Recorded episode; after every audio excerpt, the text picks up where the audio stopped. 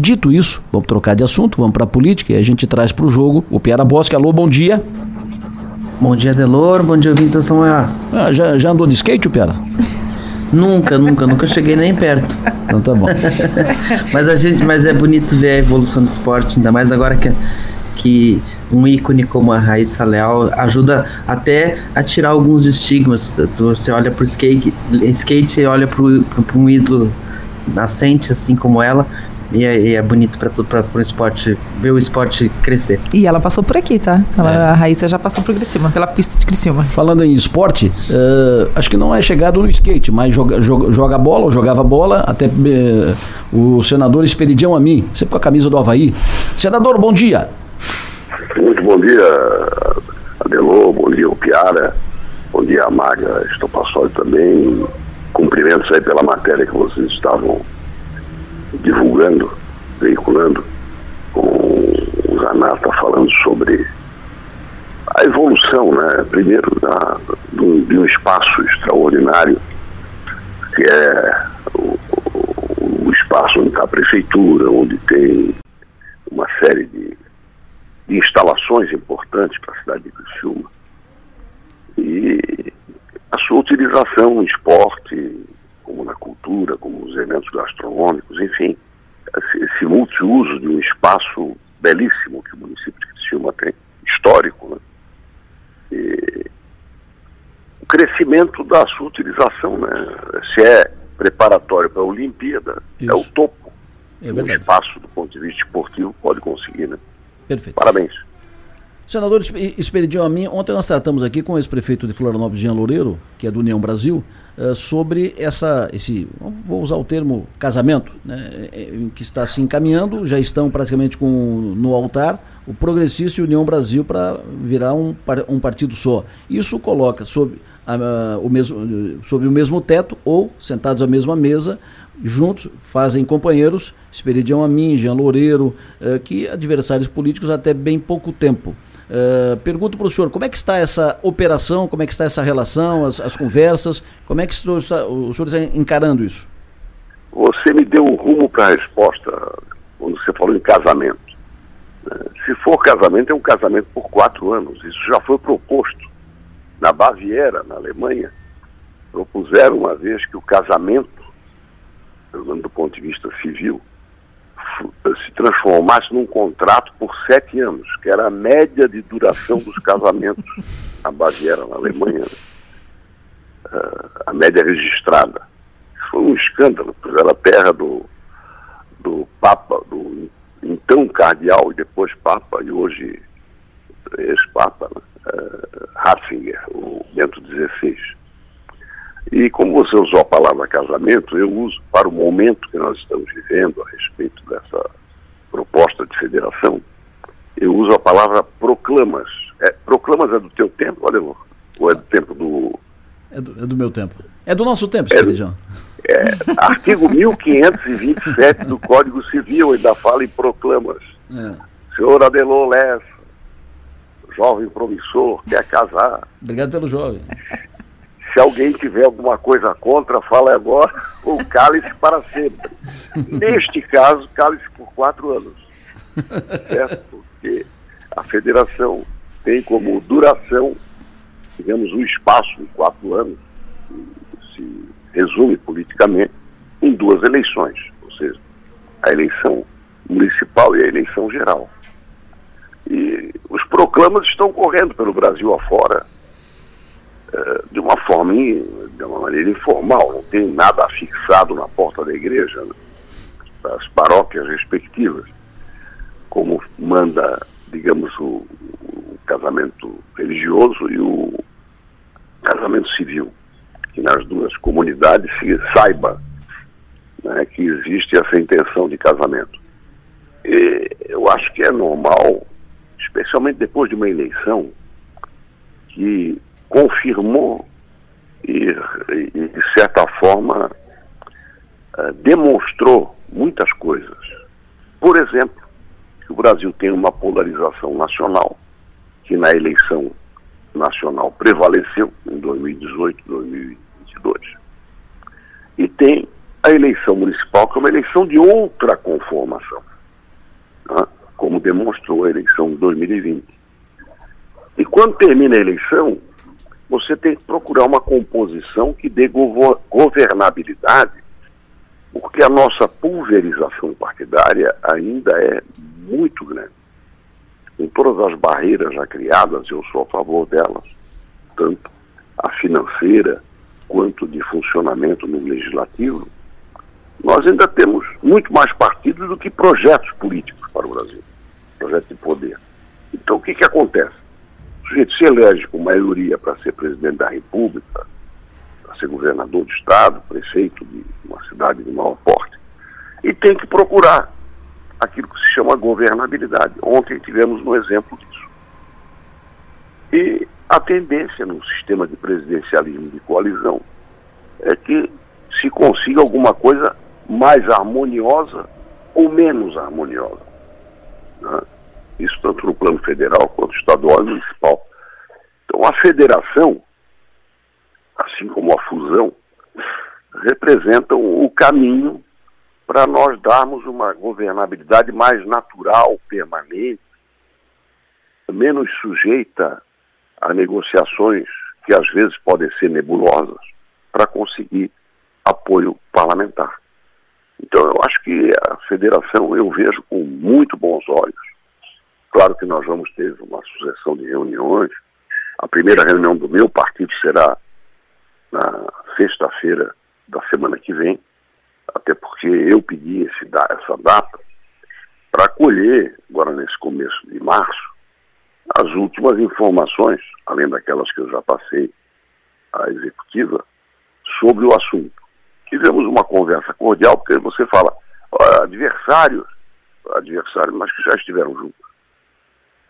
Né? Então, essa proliferação de siglas tem tornado a disputa eleitoral também complicada. Eu não vou fazer análise disso agora, mas então, em resumo, eu sou a favor, não vou apenas ouvir, claro, tem que ouvir, como todas as outras lideranças do partido tem que ouvir, conhecer quais são os impedimentos. Ideológico, não acredito que exista. Pessoal,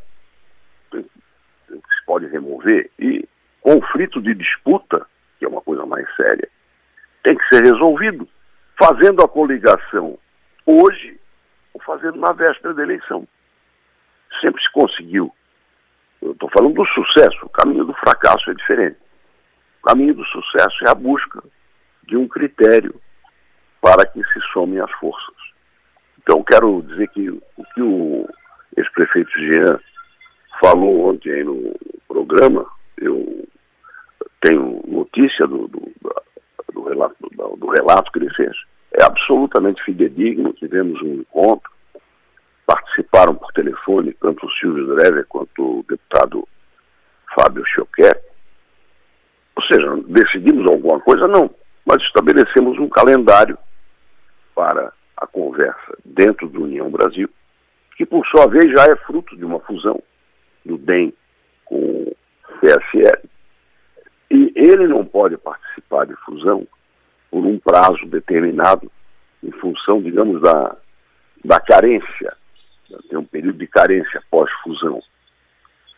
E a federação é o caminho, é um caminho menos definitivo, eu repito, é um casamento por quatro anos, Uh, os proclamas não são fale agora o, o, cálice para sempre, cálice por quatro anos. E mesmo assim, nós estamos agindo acho, com prudência. Repito, semana que vem eu vou colher mais informações, tanto no meu partido, como vou conversar com o Fábio Choquet. E eh, temos esse projeto político que vai ter reflexo, sim, na eleição de 2024, inicialmente. Piara? Bom dia, senador. Bom falar com o senhor mais uma vez. Senador, senador o, uh, como é que o senhor vê o clima em nível nacional para o sucesso, uh, pelo menos para a formação dessa federação? A gente sabe que o, o Progressistas tem seus caciques nacionais, o União Brasil tem os seus, que já são uma soma dos caciques nacionais do antigo Democratas e do antigo PSL. Pode falar de Luciano Bivar, Semi Neto, uh, Ciro Nogueira. Eles estão entendidos? Eles estão entendidos. Tanto quanto eu sei, uh, já tem um, protocolo pré-estabelecido. Uh, é interessante, Piara, conhecer um pouco mais sobre o que é uma federação, qual é a diferença entre federação e fusão. Na fusão, os indivíduos que participam da fusão desaparecem. Né?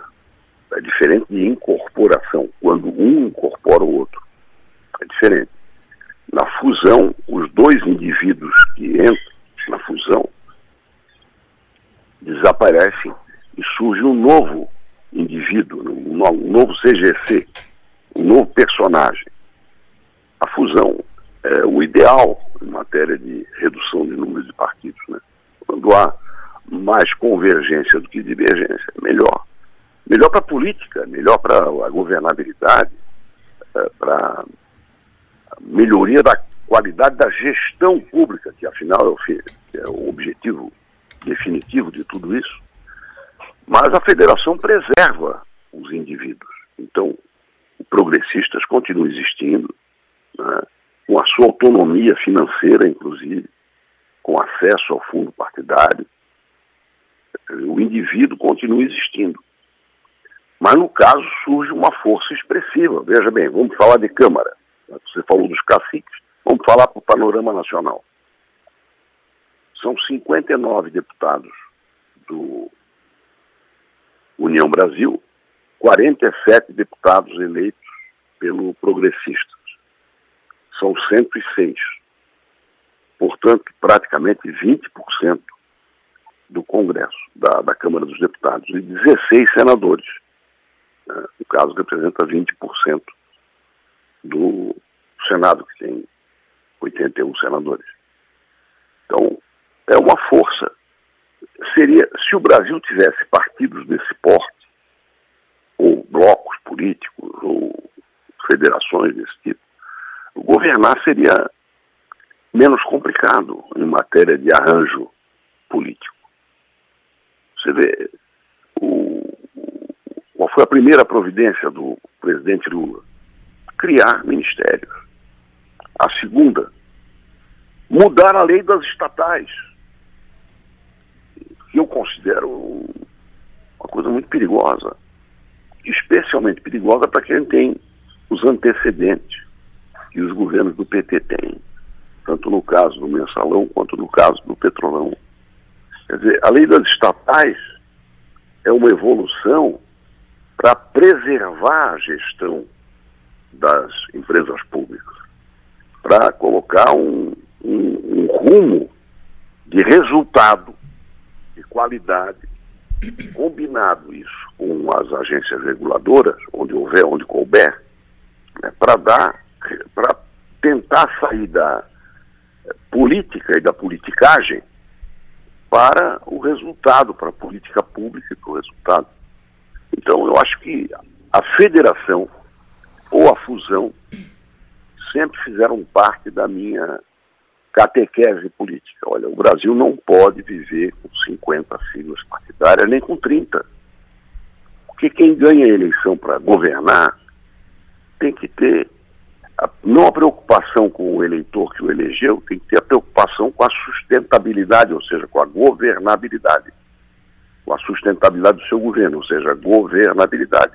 Se ele tiver uma, uma minoria no legislativo, ele vai ter dificuldades para aprovar as coisas mais elementares do seu compromisso com a sociedade.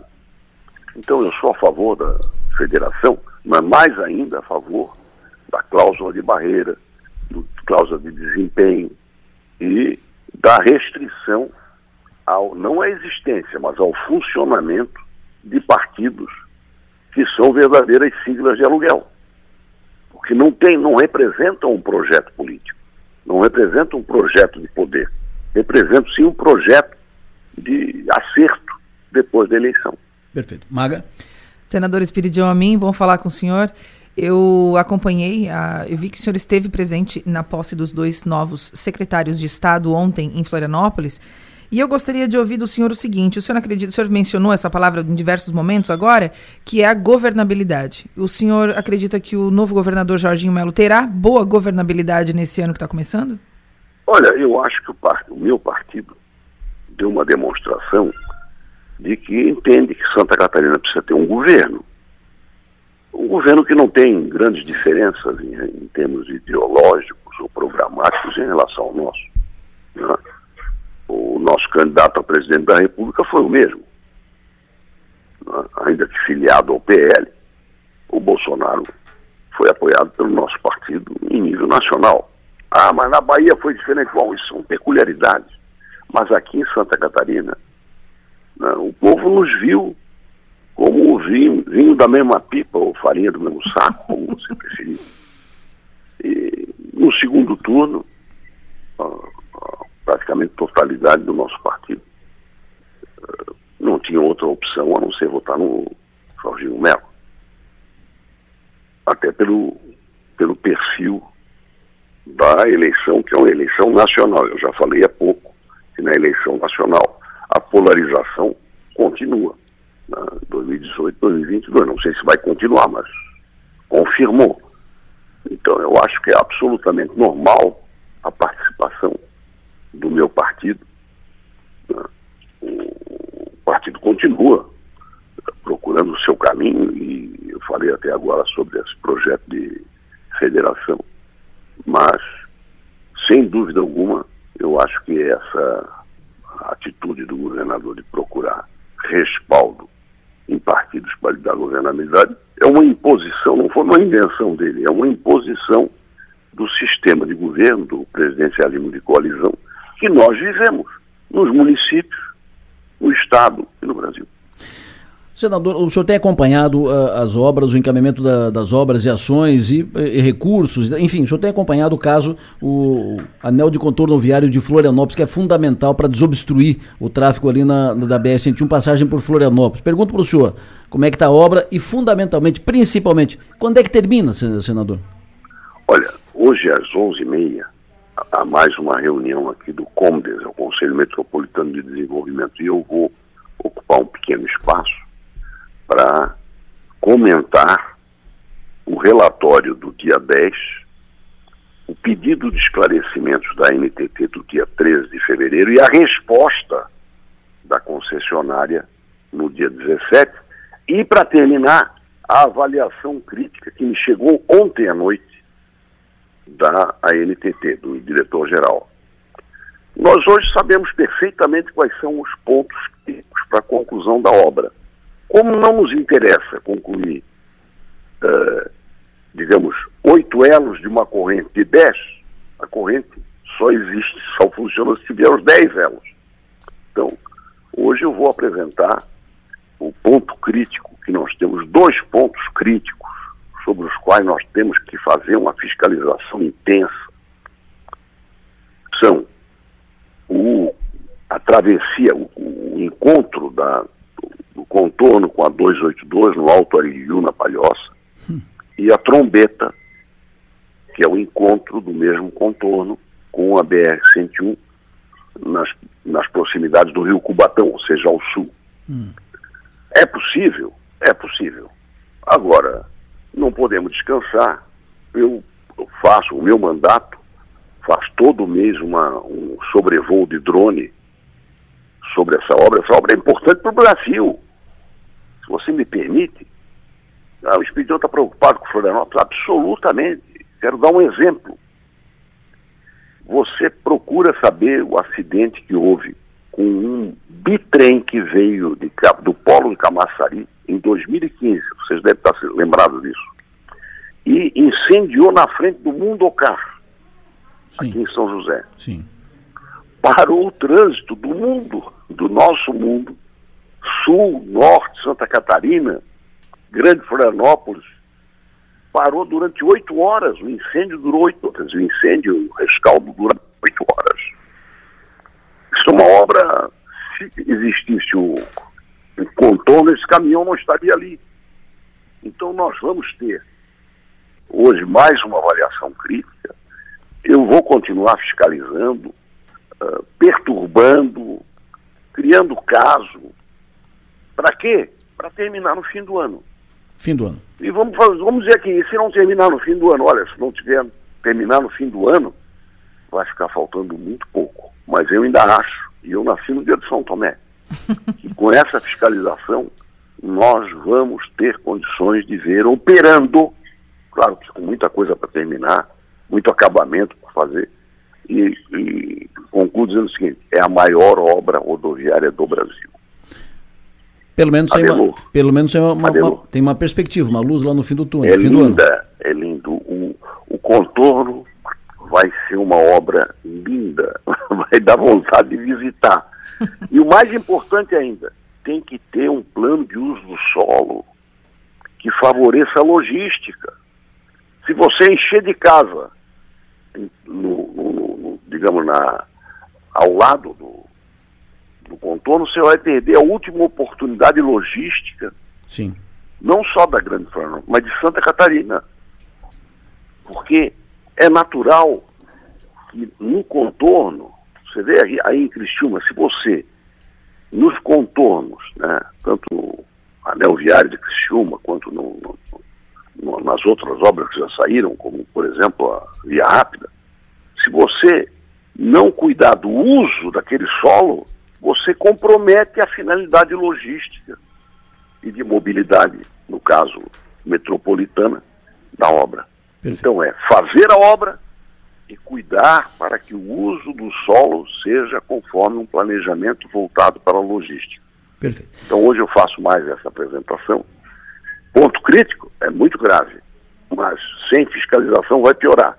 E com fiscalização nós vamos nos aproximar do, da conclusão e quem sabe, né, com um pouquinho de sorte e muita fiscalização, podemos ter a obra concluída no final do ano, como a gente tem que perseguir, desistir nunca. E Perfeito. bater bastante, fiscalizar. Como eu te disse, hoje eu vou comentar cinco documentos deste mês de fevereiro, entre 10 de fevereiro e, e ontem à noite. Em 13 dias, eles foram produzidos com carnaval e tudo.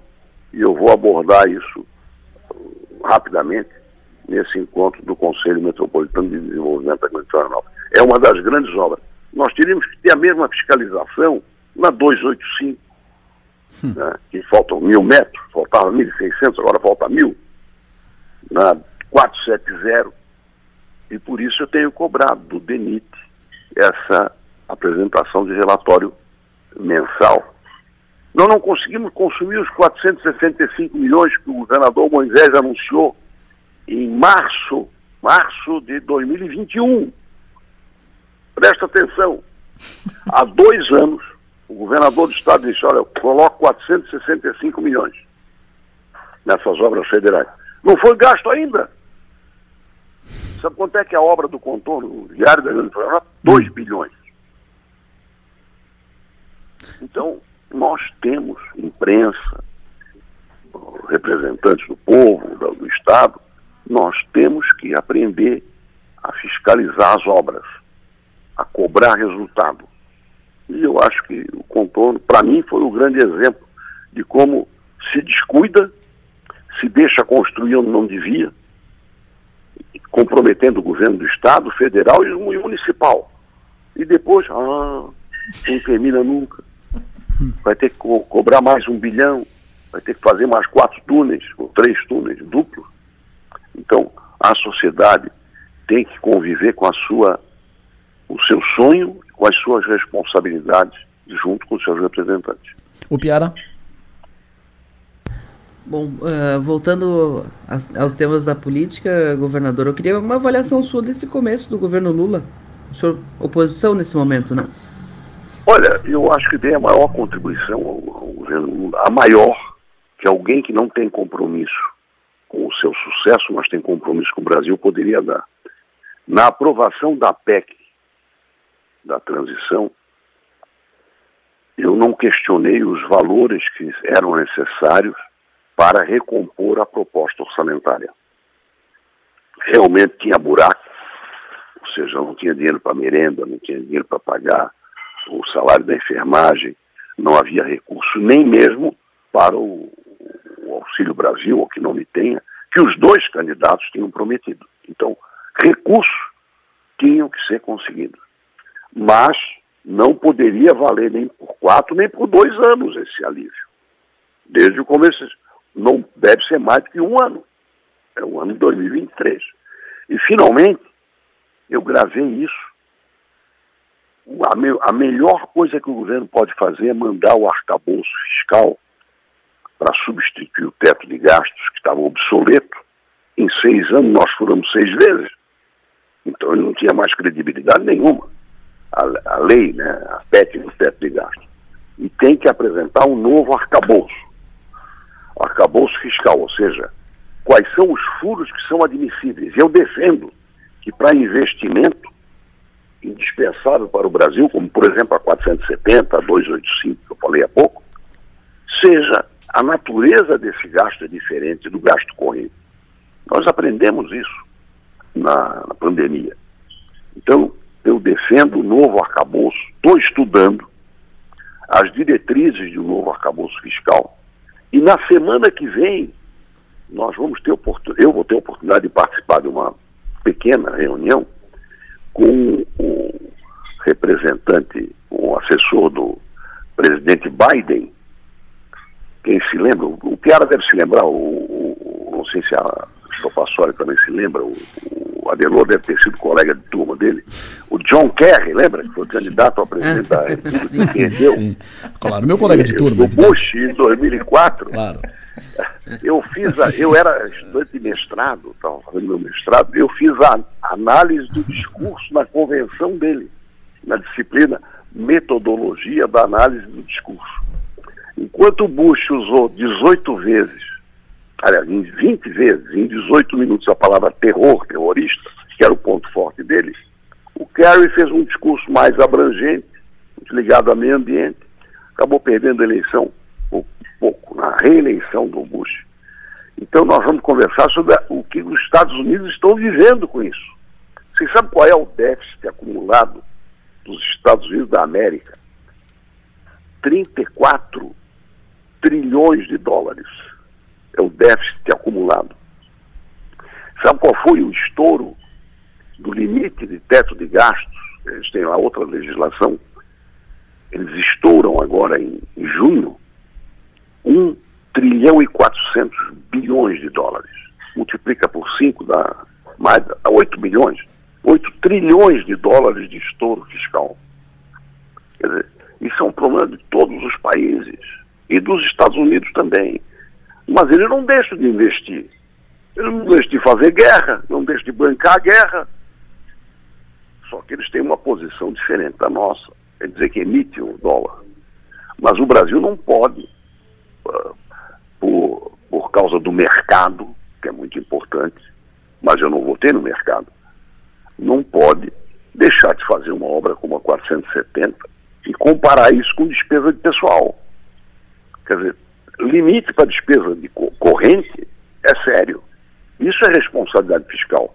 Agora, não cuidar da fome, não cuidar da pandemia, não cuidar de obras essenciais para o país, subsídio para o saneamento? Ou você acha que vai fazer o saneamento básico do Brasil, desigual como é, com todos pagando tudo?